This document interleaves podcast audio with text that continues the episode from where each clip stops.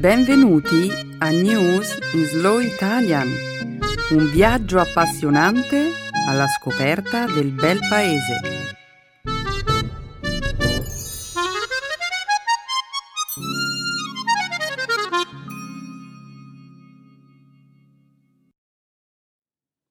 È giovedì 4 aprile 2019. Benvenuti al nostro programma settimanale News in Slow Italian. Un saluto a tutti i nostri ascoltatori. Ciao Stefano! Ciao Benedetta, salve a tutti. Nella prima parte del nostro programma parleremo di attualità. Inizieremo con la storia della campagna del governo francese bloccata da Twitter. Poi continueremo parlando del nuovo codice penale entrato in vigore in Brunei, il piccolo sultanato del sud-est asiatico, che punisce il sesso omosessuale e l'adulterio con la pena di morte. Successivamente discuteremo di uno studio che mostra come i malati di Alzheimer producano meno nuovi neuroni rispetto alle persone sane. Per finire, vi racconteremo delle reazioni scatenatesi su internet per una fotografia pubblicata su Twitter che ritraeva una confezione di bagel tagliati come pane. Eccellente. Eh, ma non è tutto, Stefano. La seconda parte della trasmissione sarà dedicata alla lingua e alla cultura italiana. Nel segmento grammaticale vi illustreremo, attraverso numerosi esempi, alcuni usi del futuro e eh, Stefano, mi stai seguendo? Ah, sì, sì, certo. Scusami, ma sono stanchissimo. Domenica scorsa è entrata in vigore l'ora legale, da allora mm, soffro di insonnia. Da qualche parte ho letto che per combattere questa sindrome da jet lag bisognerebbe aumentare i livelli di serotonina prima di andare a dormire. Che vuoi dire? Beh, la serotonina nota come l'ormone della felicità, aiuta a regolare i processi fisiologici come il ciclo sonno-veglia, l'umore. Se se ne aumenta la produzione la sera, il corpo si rilassa e prende sonno più facilmente. Se questo significa mm, ingurgitare qualche strano beverone dal sapore spiacevole, preferisco tenermi l'insonnia. Ma no, è sufficiente che la sera mangi cibi come pasta, riso, lattuga, aglio o frutta di stagione. Mm, non so da dove tu prenda queste informazioni, ma mangiare pasta condita con l'aglio prima di dormire non mi sembra una grande idea. Allora non ti resta che aspettare il 2021. Perché? Perché il Parlamento europeo ha dato in questi giorni l'ok all'abolizione del passaggio all'ora legale e da marzo 2021 ogni Stato membro sarà libero di decidere il proprio fuso orario. Che idea fantastica! Non vedo l'ora. Lo immagino. Adesso però presentiamo il nostro secondo dialogo. L'espressione che abbiamo scelto di introdurre questa settimana è ai tempi che Berta filava, quando Berta filava. Sai cosa mi fa venire in mente il nome Berta? Cosa? La leggenda è risolta della Berta a Firenze. Non ho la più pallida idea di che cosa tu stia parlando. Sulla facciata della torre campanaria della chiesa di Santa Maria Maggiore a Firenze c'è una misteriosa testa di donna in pietra. Nessuno sa come sia finita lassù o chi rappresenti. Nel corso del tempo sono state fatte molte ipotesi, ma il mistero non è mai stato risolto. Per tutti i fiorentini, però, quella donna è semplicemente la Berta. Mi hai proprio incuriosito con questa storia. Dopo andrò a documentarmi meglio. Ora però è tempo di dedicarci alle notizie della settimana. Su il sipario!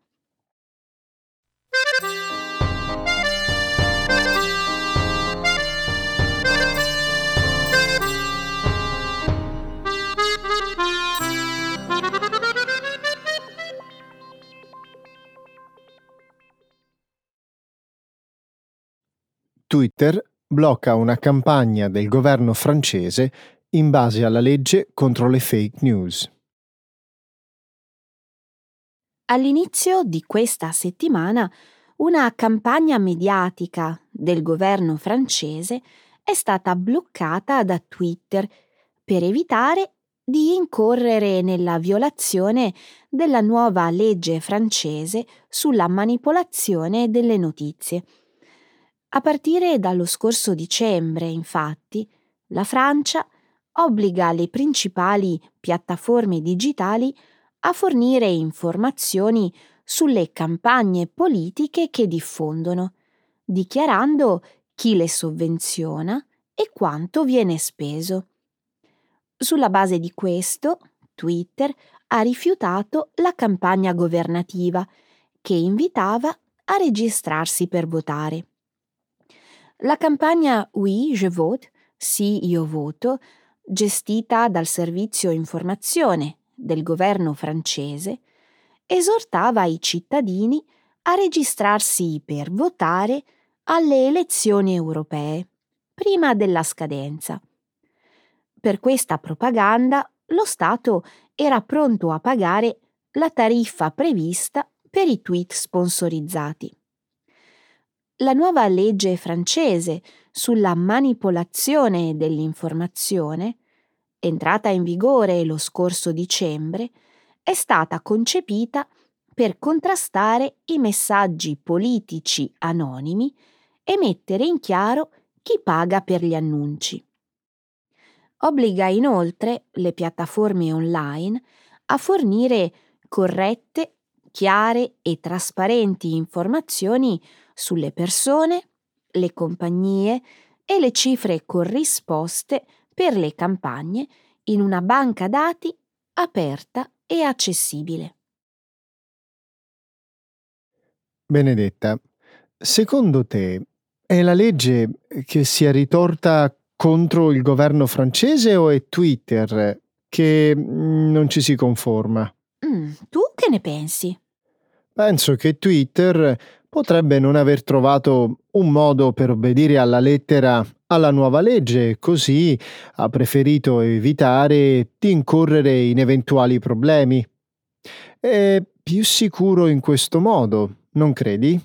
Questa è anche la tesi del governo francese, che ha dichiarato Twitter non riesce a farlo oggi e ha deciso quindi di perseguire una politica estrema, tagliando tutte le campagne di natura politica.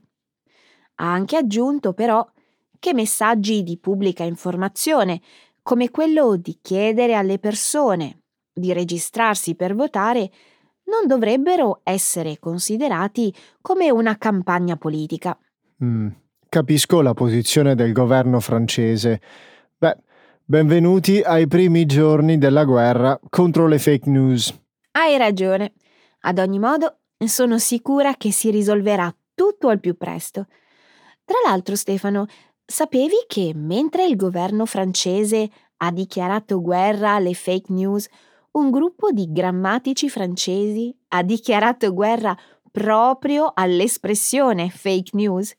Vuoi dire che questi grammatici francesi si oppongono all'uso dell'espressione inglese fake news che è divenuta celebre per l'uso che ne ha fatto Donald Trump? Beh, sì. La Commissione per l'arricchimento della lingua francese, il CELF, ha chiesto ai francesi di utilizzare l'espressione informazione fallace o infox al posto del modo di dire inglese fake news.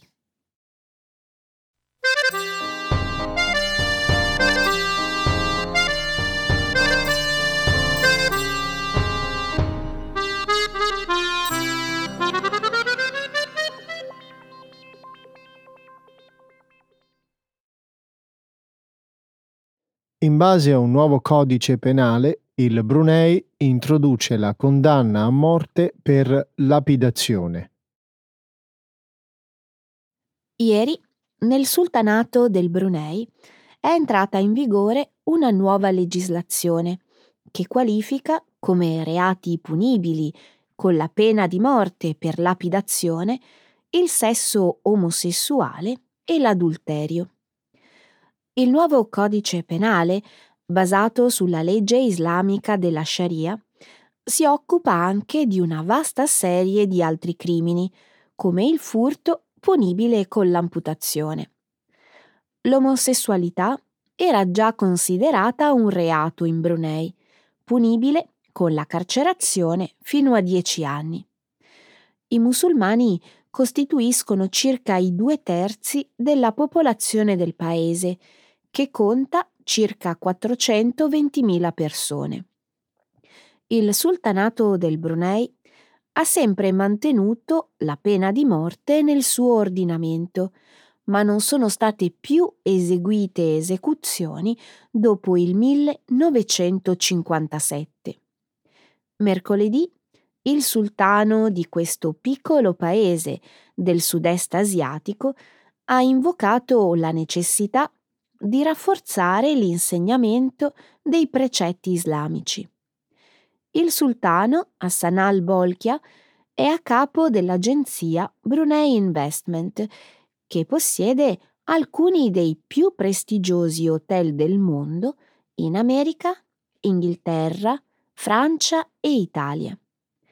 Si ritiene che il sultano, ormai 72enne, sia tra le persone più ricche del mondo, grazie all'industria del petrolio del Brunei. La legge ha suscitato la condanna della comunità internazionale. Ieri, in una nota, l'organizzazione internazionale Human Rights Watch ha definito il nuovo codice penale del Brunei barbarico fino al midollo e ha esortato il sultano a sospendere immediatamente le amputazioni, le lapidazioni e tutte le altre leggi e punizioni che violano i diritti umani. Non è la prima volta che la Sharia viene introdotta in Brunei.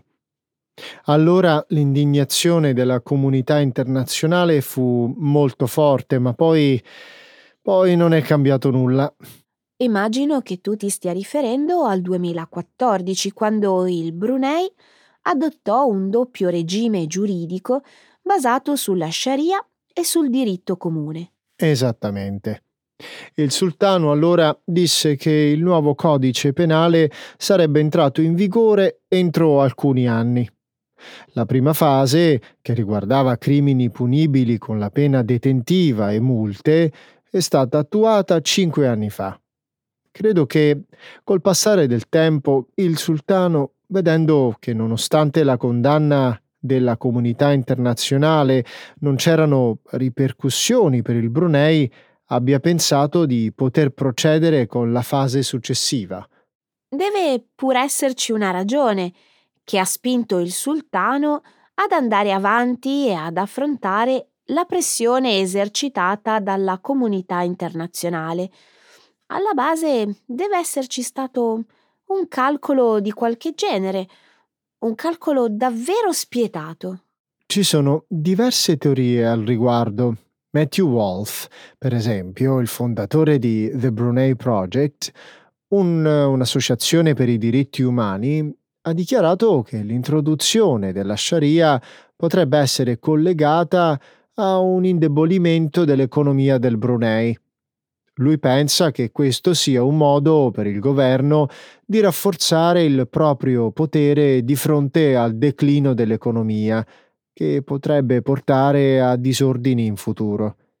Eh, sfortunatamente questa diabolica strategia potrebbe funzionare ci sono molti esempi nel corso della storia in cui l'attenzione è stata dirottata verso gruppi specifici di persone dipinti come non appartenenti al resto della società, per nascondere i problemi reali. Non farmi parlare, Benedetta. Eh, ce ne sono moltissimi di esempi del genere anche nel mondo odierno può esserci anche un'altra ragione dietro l'introduzione di questa legge durissima legata all'interesse del Brunei di attrarre più investimenti dal mondo musulmano e più turisti di fede islamica. Apparentemente il governo pensa che l'introduzione della Sharia possa essere un modo per attrarre questa fascia di mercato.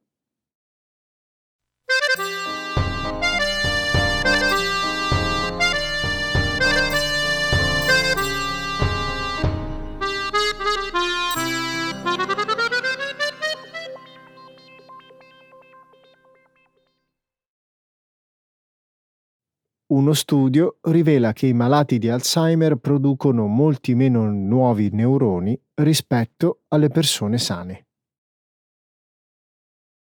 Alcuni ricercatori del Centro di Biologia Molecolare di Madrid hanno scoperto che il cervello umano è in grado di produrre nuovi neuroni fino ad oltre 90 anni. Questa capacità rigenerativa appare significativamente ridotta nei malati di Alzheimer e nelle persone cui la malattia non è stata ancora diagnosticata. Lo studio è stato pubblicato lo scorso 25 marzo sulla rivista Nature Medicine. Gli scienziati hanno condotto le analisi sul tessuto cerebrale donato da 13 persone sane dal punto di vista neurologico, morte ad un'età compresa tra i 43 e gli 87 anni. I campioni prelevati hanno mostrato tutti la presenza di nuovi neuroni. Il numero però via via inferiore con il progredire dell'età, con un crollo del 25% tra i 40 e i 70 anni. I ricercatori hanno poi analizzato il tessuto nervoso prelevato dal cervello di 45 malati di Alzheimer di età compresa tra i 52 e i 97 anni. L'analisi ha evidenziato anche in questo caso la presenza di nuovi neuroni, ma in un numero inferiore rispetto a quello rilevato nei cervelli sani. Anche ai primissimi stadi della malattia, il numero di nuove cellule cerebrali era circa un terzo in meno rispetto a quello riscontrato nei soggetti sani. Gli scienziati ritengono che questo studio possa portare a una diagnosi precoce e anche a una cura dell'Alzheimer. Inoltre, la scoperta che il cervello continua a rigenerarsi producendo nuovi neuroni sfata il mito che le persone raggiungono la quota massima di cellule cerebrali al raggiungimento dell'età adulta. Benedetta, questa ricerca solleva una domanda importante perché alcune persone producono meno nuovi neuroni di altri? In altre parole, c'è una causa genetica alla base di questo processo o ci sono altre ragioni? È molto probabile che la causa sia di tipo genetico, dal momento che gli scienziati credono che i geni giochino un ruolo anche nell'Alzheimer ci sono ancora tante cose da scoprire al riguardo. Qualche tempo fa ho letto di un altro studio condotto da ricercatori francesi che riguardava il modo in cui la proteina beta-amiloide associata con l'Alzheimer danneggi i neuroni. Forse ci sono punti in comune con questa ricerca. Eh, non necessariamente.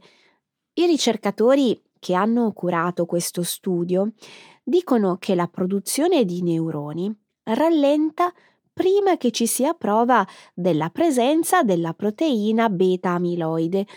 Questi due fattori potrebbero essere completamente indipendenti. Mm. Allora l'obiettivo è usare queste scoperte per trovare un modo di diagnosticare in modo precoce l'Alzheimer e poi tentare di bloccarne lo sviluppo. Questo solleva un'altra domanda. Quale? Anche se fosse possibile diagnosticare l'Alzheimer precocemente, lo vorresti sapere? Voglio dire, quanto si può fare poi per fermarlo? Ci ho pensato anch'io. E in questo caso gli scienziati dicono che fare esercizio, socializzare, stimolare la mente potrebbe aiutare a rallentare la progressione della malattia. Se è impossibile invertire del tutto la tendenza, immagino che sia questa la cosa migliore da fare.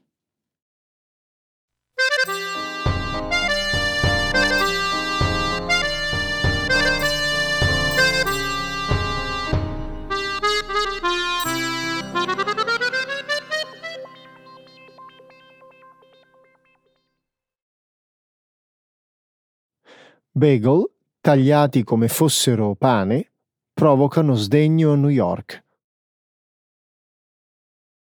La scorsa settimana il gesto apparentemente innocuo e generoso di un uomo di St. Louis, in Missouri, ha scosso e inorridito il mondo su internet.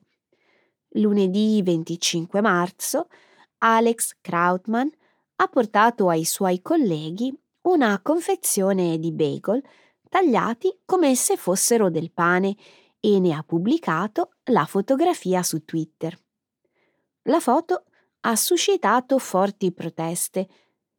Molti di quelli che hanno espresso il loro sdegno per l'immagine vivono a New York, la città più conosciuta al mondo per i suoi famosi negozi di bagel. È una cosa inaccettabile, ha twittato un utente. Dovresti vergognarti, ha scritto un altro. Il comandante degli ispettori di polizia di New York ha addirittura ringraziato gli utenti di Twitter per aver segnalato il crimine. Sono intervenute persino le autorità religiose sulla questione. Un rabbino ha scritto Questa è una violazione di tutto quello che c'è di buono e sacro al mondo. Non tutti i commenti su Twitter, però, sono stati negativi. Panera, la catena di panetterie dove i bagel sono stati acquistati, ha offerto a Krautman bagel gratuiti la prossima volta che si fosse recato in negozio, dicendo che gli avrebbero affettato i bagel in qualunque modo avesse voluto. Benedetta, sono d'accordo con gli abitanti di New York. Alex Krautman ha commesso una vera e propria eresia. Se lo dici tu. Cosa pensi potrebbe causare lo stesso tipo di reazione qui in Europa? Chi beve birra con la cannuccia, magari? In effetti questo sarebbe un vero e proprio abominio. O forse ketchup su una tortiglia spagnola. Blasfemia pura.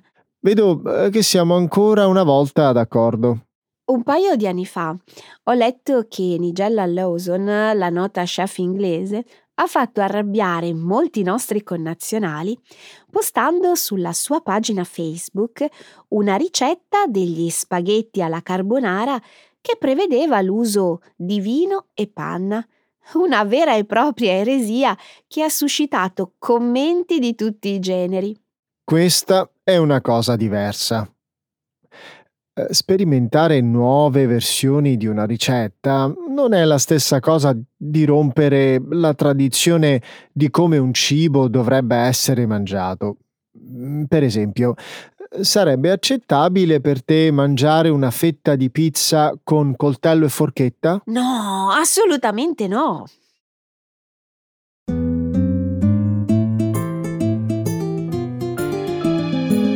Adesso la grammatica. Per capire le regole di una lingua poetica.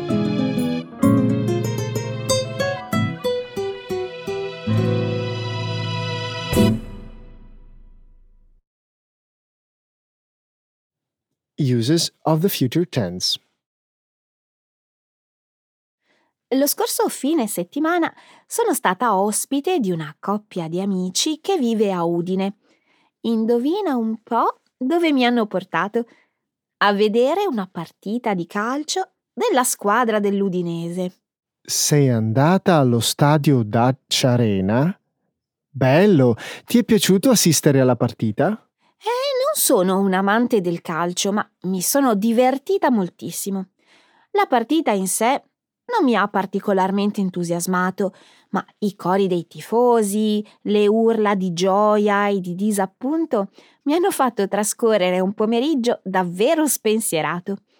I miei amici mi hanno promesso che l'anno prossimo, quando tornerò a trovarli, andremo a vedere un'altra partita. Che ne pensi dello stadio Dacia Arena? L'impianto sportivo è stato ristrutturato nel 2016 e, insieme a quello della Juventus, è uno dei pochi in Italia a essere al passo con i tempi. Lo stadio di Udine è molto bello e spero che in futuro continuerà a essere un impianto all'avanguardia. Anch'io spero che la Dacia Arena rimanga un impianto all'avanguardia. Purtroppo la stragrande maggioranza degli stadi di calcio italiani sono vecchi, scomodi, poco accoglienti e freddi d'inverno. Molti non hanno nemmeno una copertura totale delle gradinate e durante i giorni di pioggia gli spettatori si bagnano dalla testa ai piedi. Il problema degli stadi non è nuovo. Se ne discute tanto, ma sinora non mi pare si sia fatto granché per risolvere la situazione. Hai proprio ragione, Benedetta. Purtroppo temo che se ne continuerà a parlare ancora a lungo. Che intendi dire? In Italia la maggior parte degli stadi dedicati alle squadre di Serie A hanno più di 65 anni. Gli ultimi interventi di ristrutturazione risalgono ai mondiali d'Italia 90. Da allora gli stadi sono rimasti nelle stesse condizioni. Una volta ho sentito un giornalista sportivo affermare che il confronto con altri paesi è impietoso. Eh, purtroppo è vero, soprattutto se li si paragona con quelli del Regno Unito.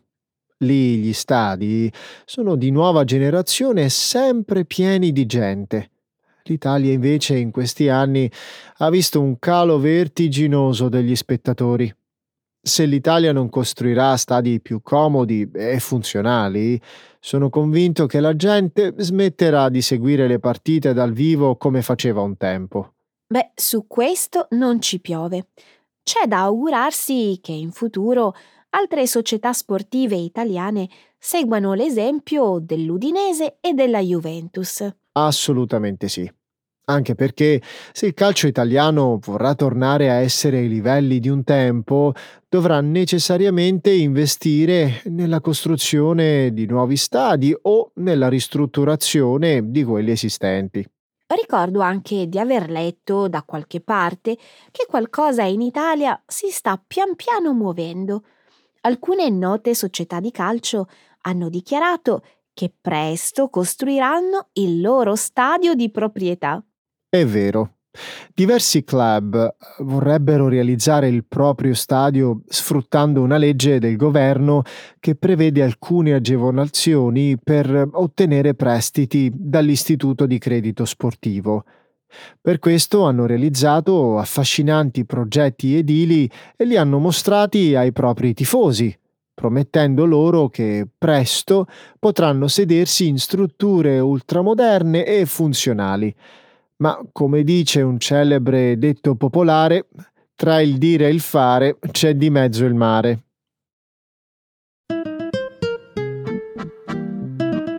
Ecco le espressioni, un saggio di una cultura che ride e sa far vivere forti emozioni.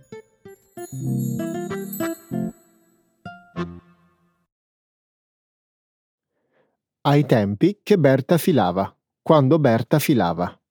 In the Good Old Days.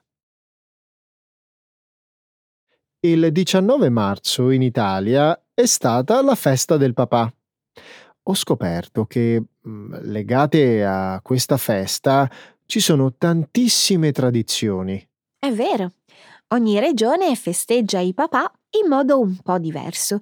Ci sono fiere, bancarelle, sfilate, processioni e tanti dolci tipici.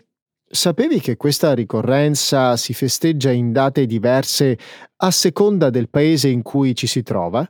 So che in Italia e in molti paesi di tradizione cattolica la festa del papà cade il 19 marzo, giorno di San Giuseppe, il padre putativo di Gesù, da sempre simbolo della figura paterna per eccellenza.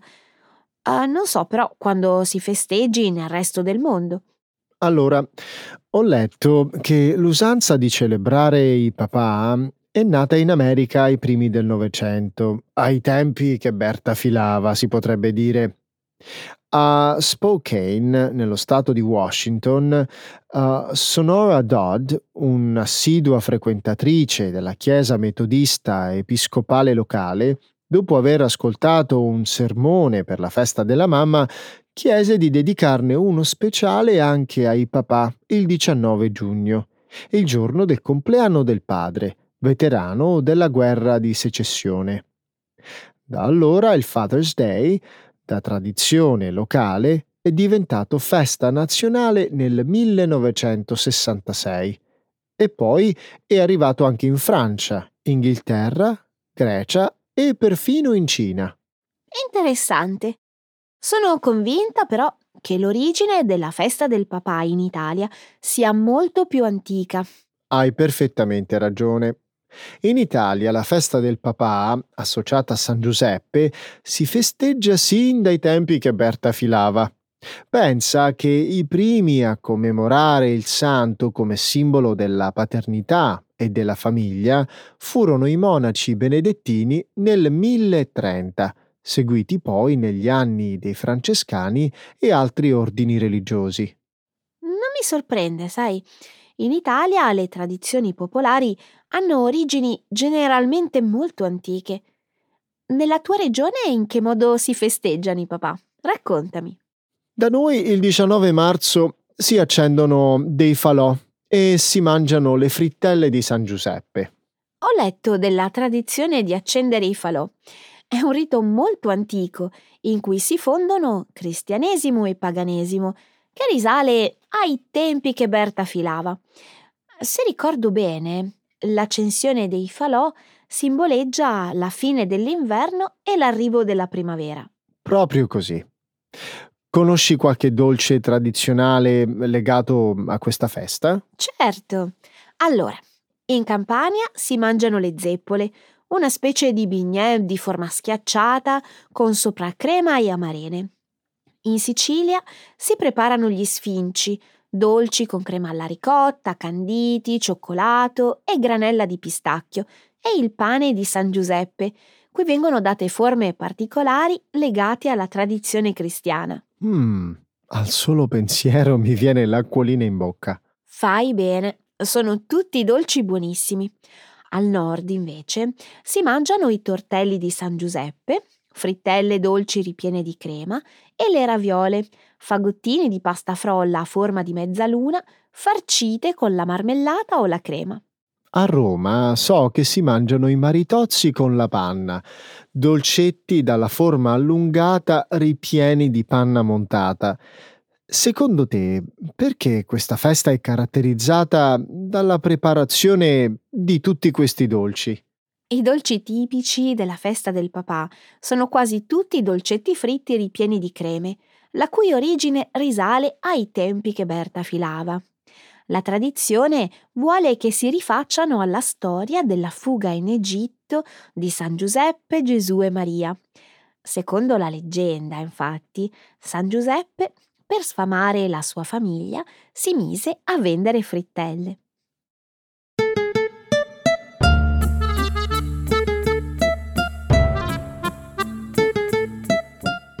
Benedetta, l'ultima volta che ho mangiato una zeppola risale ai tempi che Berta filava. Ok, non mettiamoci a parlare di cibo che il tempo è finito. Va bene, salutiamo tutti anche Berta. Ciao a tutti, alla prossima. Ciao.